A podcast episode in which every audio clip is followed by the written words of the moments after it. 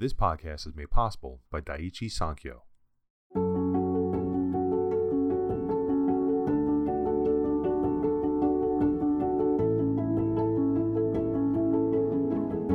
Welcome to the breastcancer.org podcast, the podcast that brings you the latest information on breast cancer research, treatments, side effects, and survivorship issues through expert interviews, as well as personal stories from people affected by breast cancer. Here's your host, breastcancer.org senior editor, Jamie DiPolo. Hello, thanks for listening. Our guest is Brian Wojciechowski, MD, who practices medical oncology in Delaware County, Pennsylvania at Riddle, Taylor, and Crozer Hospitals, and also serves as breastcancer.org's medical advisor. A native of South Philadelphia, he trained at Temple University School of Medicine and Lankenau Medical Center. Dr. Wojciechowski is a sought-after speaker on the topics of medical ethics and the biology of cancer. If you've been diagnosed with early-stage breast cancer, your doctor may have talked to you about genomic testing. You also may have heard about genetic testing. The names sound familiar, but the tests are very different, and Dr. Wojciechowski is going to help us understand how the tests are used and what the differences are. Dr. Wojciech, welcome to the podcast. Thanks for having me back, Jamie. So let's start with genetic testing. What is genetic testing used for? And how is it done? All right, so genetic testing refers to when we are testing the patient's own inborn genes, their DNA. It's also called germline testing. And the most common reason we would use it in breast cancer patients is to identify mutations that patients are born with, like BRCA1 and BRCA2, in order to help us make decisions about treatment. So, for example, if someone's positive for BRCA1, we would be much more likely to recommend mastectomy. And, you know, also being positive for BRCA1 or 2 can sometimes, in some cases, determine which treatments the patients will get in terms of chemotherapy. Okay, right. And there are specific treatments, I believe, maybe this is for metastatic disease. If you do have a BRCA1 or 2 mutation, PARP inhibitors are likely to be recommended. Is that right?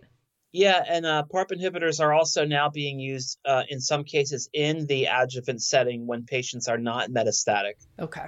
And the genetic testing can impact that decision. Okay, yes. Yeah. So you need to know that before you can make those decisions about those treatments. That's right, yeah. Okay, so how common is genetic testing? I know there's some controversy about it because some groups believe that anyone diagnosed with breast cancer should have genetic testing, but I believe that is not the current recommendation. Yeah, and that's a moving target, Jamie. That seems to be changing, you know, month to month sometimes. I would say in terms of how common is it, I think we're testing more than 50% now of our breast cancer patients. So the incidence is going higher and higher. Okay. And before we move on to genomic testing, I do also want to ask about somebody who has a strong family history but hasn't been diagnosed also might be a candidate for genetic testing, correct? That's right, especially if someone in their family has been diagnosed with a genetic cancer susceptibility syndrome. Okay. And in that case, then you would use the information to potentially make sort of proactive decisions. So if you knew you had a mutation that gave you a higher risk of breast cancer, you could potentially have preventive mastectomy or start taking some medicine preventively to lower that risk. Yeah, and that's done quite often. I think, isn't that what happened with Angelina Jolie? I believe that is correct because her mother had breast cancer, but I don't think she's ever been diagnosed, but she tested positive for, it was either, I don't remember if it was BRCA1 or 2, but she had a mutation, so she decided to have a preventive mastectomy, double mastectomy, I should say. Yeah, and that's exactly what happened. I think you're right. I don't remember that she was diagnosed with cancer. Okay. So let's move on to genomic testing. So what is genomic testing used for and how is it done? So when someone has cancer, the tumor itself also has genes and DNA. And those genes are all messed up because they're cancer cells. And that's, you know, one of the definitions of a cancer cell is a cell that's been genetically altered to reproduce uncontrollably. So the DNA is different than the DNA that the patient was born with, the normal DNA. So when we test the genes of the cancer itself, of the tumor, we call that genomic testing. And the most common reason we do that is to determine, you know, if and what types of chemotherapy and targeted therapy treatments that patients would be eligible for.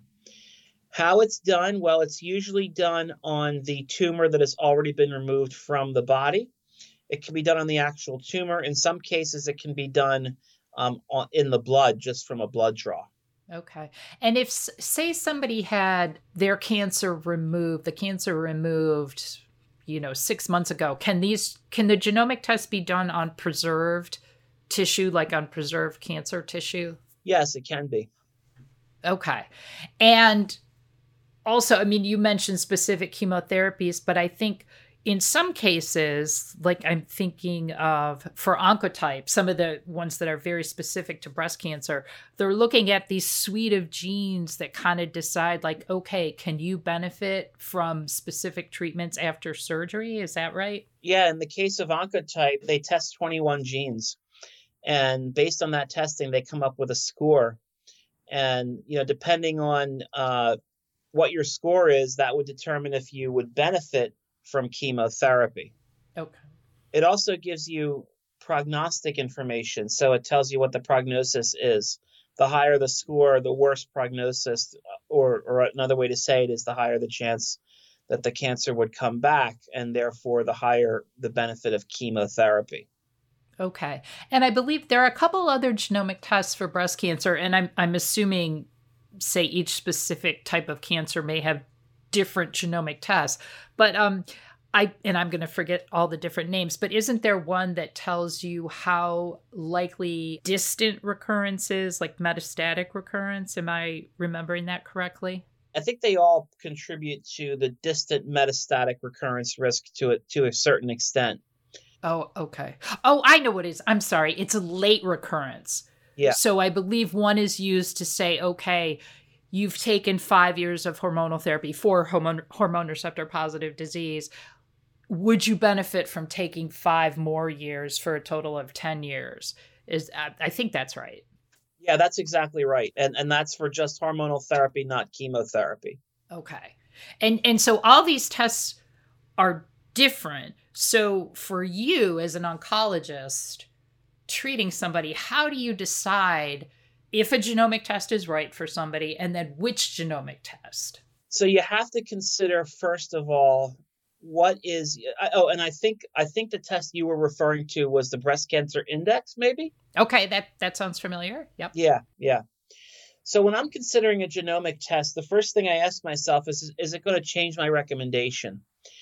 If a woman says to me, you know, I'm 80 years old, there's no way I would do chemotherapy, then I'm not going to run a genomic test that costs $3,000 to give me information about her, you know, whether she would benefit from chemo if she's going to refuse chemo anyway. So that's the first thing is it actually going to, you know, change our course of action? The other thing you have to look at, you think about for genomic tests is that they're based on the ERPR status. So, for example, the Oncotype test is really only for ERPR positive, HER2 negative patients, whereas another genomic test called the MammaPrint can actually be used for triple negative as well. So those are the main considerations that I take into account. I would say the most common test I've used is the Oncotype, and I think I've used the MammaPrint a handful of times as well. Okay. And then when you're talking to your patients and you kind of present this information, it's still kind of a choice. Like you can say, here's what the genomic test results show. Here's what I'd recommend. What are your preferences? I mean, the patient still has input into all this. That's right. There's always a choice all along the way. Okay. Do you ever recommend more than one genomic test? Is that ever appropriate for one person? That would be a very uncommon and unique scenario. I would say 99% of the time, just one or the other is appropriate. Okay. Okay. And then if somebody has been diagnosed with early stage disease, I'm going to kind of stick with that one, and their doctor hasn't mentioned genomic testing, does it make sense to at least bring it up and talk about why somebody is or isn't a good candidate? I think in medicine today, you always have to be your own advocate. Doctors are human beings, just like anyone else, and we're not infallible. So it's possible, that maybe your provider forgot about it or didn't consider it. In most cases in breast cancer, you want to be at a place where there's a multidisciplinary team, a group of the various specialists, the chemo doc, the radiation doc, the surgeon, the genetic specialist, so that everything is, so that they cover all the bases. But yeah, I think it makes total sense to bring it up if it has not been brought up. And I think that also applies for genetic testing as well. Bring it up if it has not been brought up. Like I said, the criteria for genetic testing is always changing. And we are moving, it seems we're moving in the direction of doing more genetic testing and not less. Okay. And kind of to make it parallel, in your mind, how common is genomic testing for people who've been diagnosed with breast cancer? Is it really common or is it not so common? I think it's very common. Okay. Yeah, I think it's very common. I think anyone who has early stage breast cancer, who's ERPR positive, probably 75% are going to have some kind of genomic testing. The ones that will not get genomic testing are probably the ones who are elderly or for some reason or another are not candidates for chemotherapy, like chemotherapy would do more harm than good.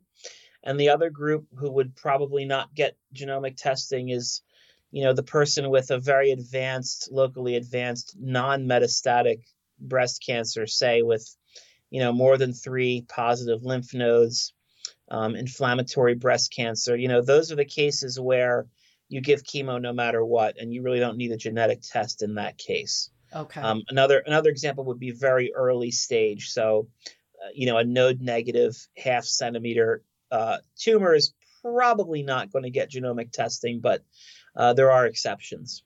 Okay. And one last question for the breast cancer index test. I believe that was the one that kind of helps you make a decision about 5 more years of hormonal therapy. That sounds to me like something that you would do as the completion of the first 5 years are coming up. Is that correct? Or do people do that closer to diagnosis to sort of make that decision then? Or do you take the 5 years and then do the test?